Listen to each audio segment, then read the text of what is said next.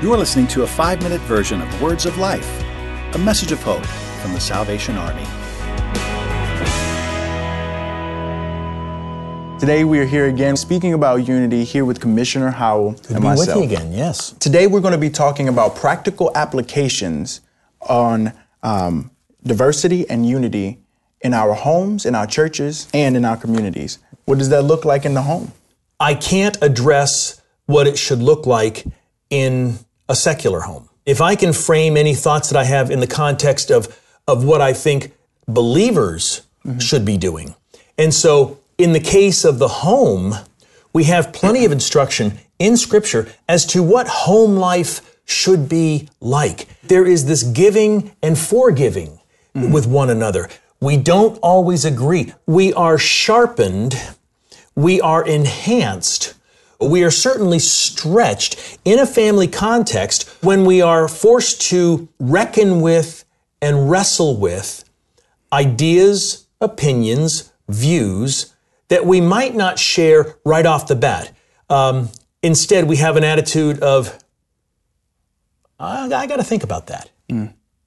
So I think that is a good model for the, the Christian home. If Christ is at the center, Christ needs to pervade and have this umbrella effect over the family so that everything is done under that sort of a, uh, an operating system. And I believe that along with that, Christ being in the home, we also need to understand that it is um, the Holy Spirit that convicts and shows Mm, right. where we need to be honed, where we need to um, weed out things. And so, Mm-hmm. Good a good self assessment or, or a question would be when's the last time somebody's eaten at our home that doesn't share our ideologies, that doesn't share our culture Mm. or experiences? Being open and honest with ourselves to see, okay, maybe, just maybe, I'm only surrounding myself with people who think, look, sound like me. Yeah, yeah. And if that's the case, then Well, it's not biblical. yeah, it is not. It's not biblical. Yeah. We're, we're falling short in that manner. Um, and so that's where I talk about uh, in the last um, episode of pausing in the pain, right? And pausing in the pain with people is the only way we can have true empathy, not just a sympathetic moment where we say, okay, wow, you that, that looked like it hurt. But no, let me walk with you in it.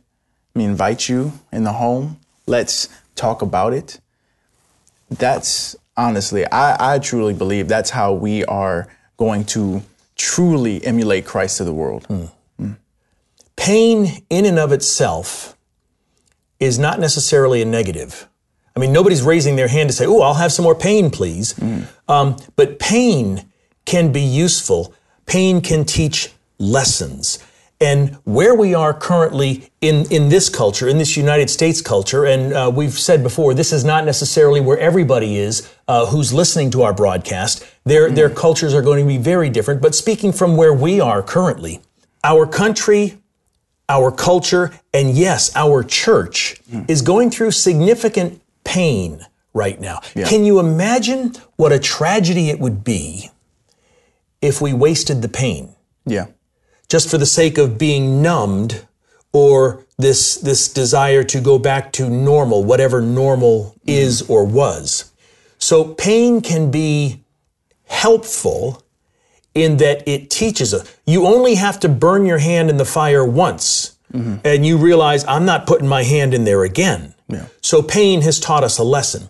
The pain here that we're wrestling with, I think, does bring us back to how do I treat my brother in Christ? How do I treat a fellow believer? How do I treat someone who doesn't look like me, someone who doesn't vote like me, someone who has a completely different set of ideologies and philosophies? We still should be building relationships that as Christians, we're clearly called to be salt and light.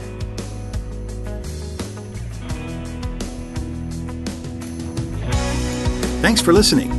To hear the full version of this week's episode, subscribe to Words of Life on your favorite podcast store or visit SalvationArmySoundcast.org.